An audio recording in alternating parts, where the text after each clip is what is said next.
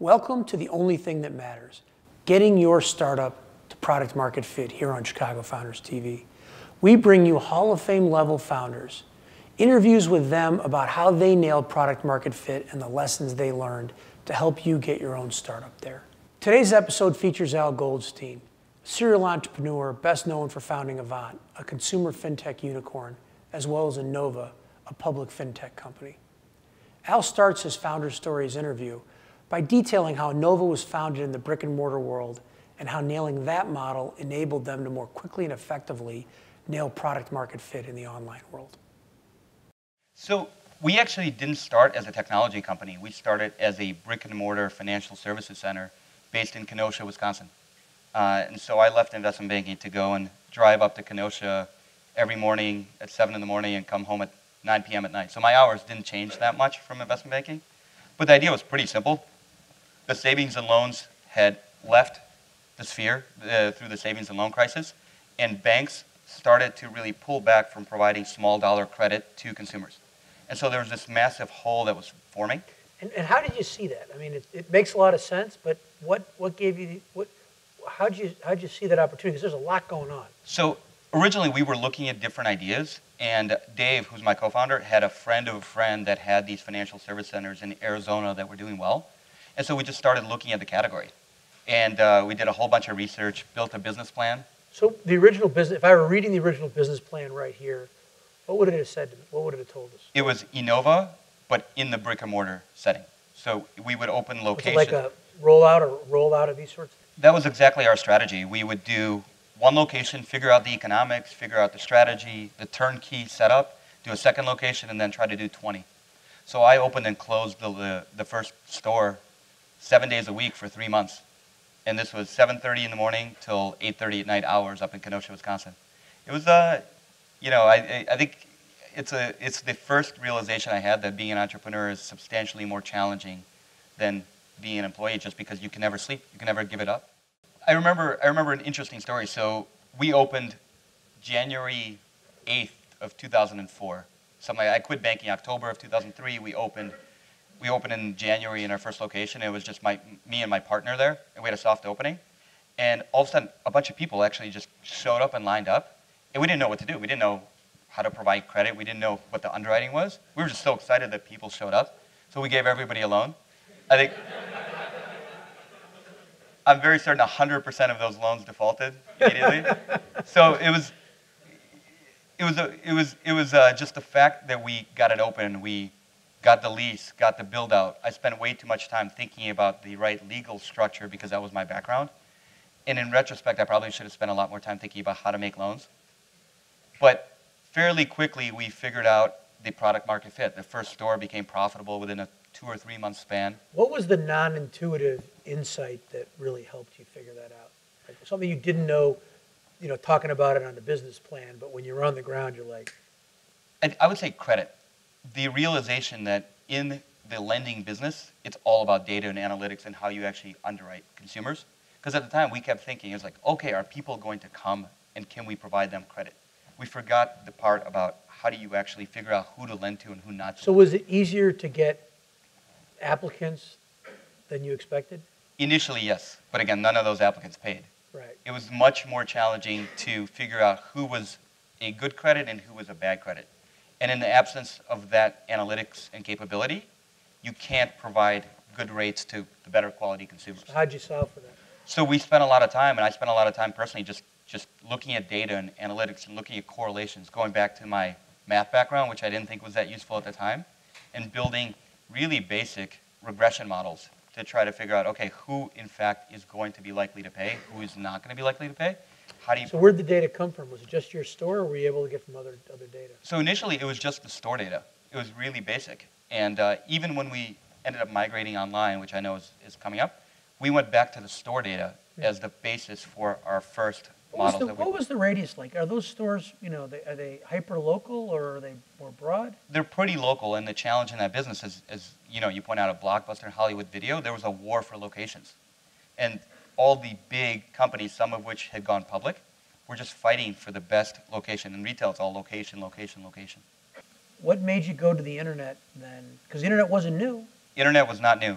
Internet in this category was relatively new. Right. But so But when you did your business plan, we, it was not a core part of our business. We so- believed that having a website that would drive people into the store was the key. so what, what caused you to make that shift? Because that was a big shift that changed the ballgame. For sure. So we actually opened a second location in Racine, Wisconsin, which was even further from where I was living at the time, which was at my parents because you know I couldn't afford anything, and uh, because the first location was doing pretty well, so we opened the second location.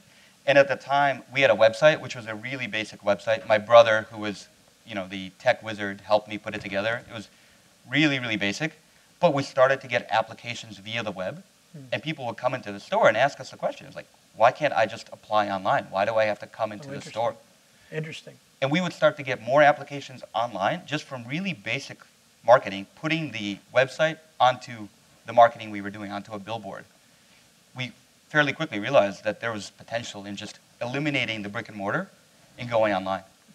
So it happened quickly, but not not uh, in a straight line. You know, it, it was more of that zigzag that you talk about. So we opened January of 2014 our first store. We opened uh, June of 2014 our second store. We launched online in June of 14. Hmm. So we, we at the time, uh, my brother was still at Siebel Systems out in the valley. We convinced him to join the cause because I didn't know anything about technology at the time. And he took a leave of absence. He didn't trust me enough to actually quit, so he took a, it- we still we still joke about it. So so he took a leave of absence of six months to figure out if this was going to work, and uh, we set up a little office in Lake Bluff. So now we were Lake Bluff, Kenosha, and Racine, Wisconsin, and I started very quickly spending a lot more of my time online, and the stores did okay, but it was clear to me that the online business was the way that we were going to scale and beat the brick and mortar companies that were better at location, had more money, had more scale, and probably a better formula. But your time to know was fairly quick. It went pretty quick because the market opportunity was massive, and we had a simple premise. We wanted to be the white hat operator, provide a product that was clean, transparent, empowered the consumer, and nobody else really was doing that. And then we got product market fit. We started to figure out what that actually meant, and so we got customer adoption. And you know, the business kind of went like this. Our biggest challenge was making sure we could actually find the capital to fund it. A few years later, Al co founded Avant. In the next clip, Al describes the founding story of Avant, as well as how they leverage data to nail product market fit.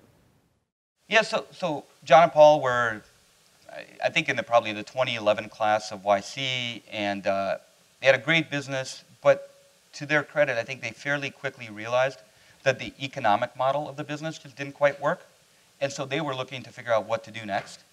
And is the economic model doesn't work because in subprime you need scale? No, so they, they were doing something completely different. They were trying to build Mint.com for subprime. Got it. they, it, and they just kind of figured out that it was hard to get consumers to pay for that service. So either you had to go really big and get advertising dollars or sell to Intuit, and ideally both. And that's kind of already been done by Mint. hmm So they were looking to figure out how to pivot. And uh, for a long time, you know, this, this whole trend that we saw with Enova, which is banks pulling back from providing small dollar loans to consumers, had only accelerated with massive regulation. All the banks got hurt through the financial crisis.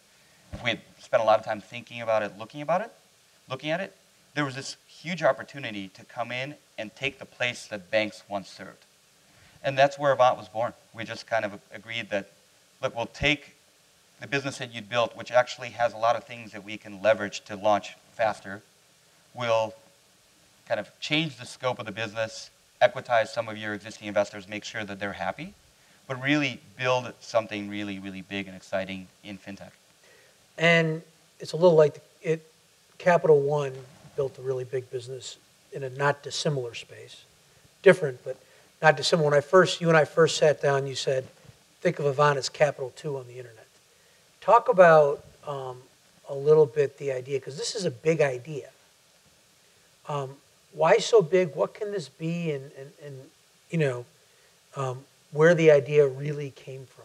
So, so we're actually fortunate enough to have one of the two co-founders of Capital One as one of our investors. So, so he's given me the right to use that Capital Two phrase. But it, I, I think it's great homage to what Capital One accomplished Oh, over a very long period of time. They built an amazing business, really focusing on using data and analytics to serve middle-class consumers around the world. And that's what we're trying to emulate. Avant's mission is really, really simple.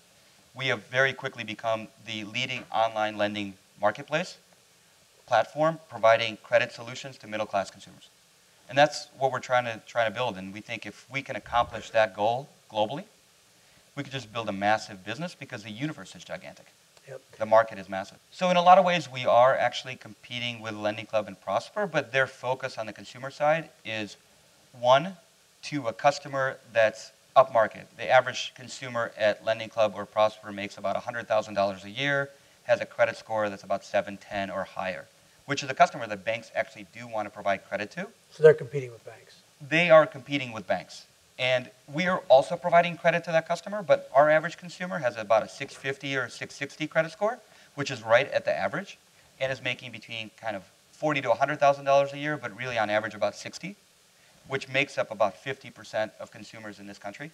So we believe we have a much broader category. We don't charge upfront fees to the consumer. Lending Club and Prosper do because that's just their model. And then we also take risk, which means that we not only originate loans and, uh, and I don't know if everyone here is familiar with Lending Club or Prosper. Lending Club is now a public company. Take risk and sell it to investors. We also hold risk, which means we have skin in the game, which is, I think, a Why'd better- you make that decision? Because you've raised a lot more capital because of that. You're really a finance company.